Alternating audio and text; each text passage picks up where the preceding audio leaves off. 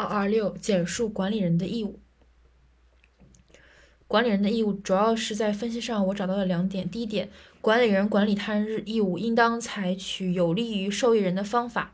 中断管理对受益人不利的，无正当理由不得中断。管理管管理人管理他人事务，应当能够通知受益人的，应当及时通知受益人。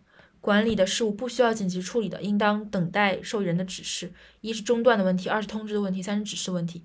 然后第二大点，管理结束后，管理人应当向管受益人报告管理事务的情况，报告的问题。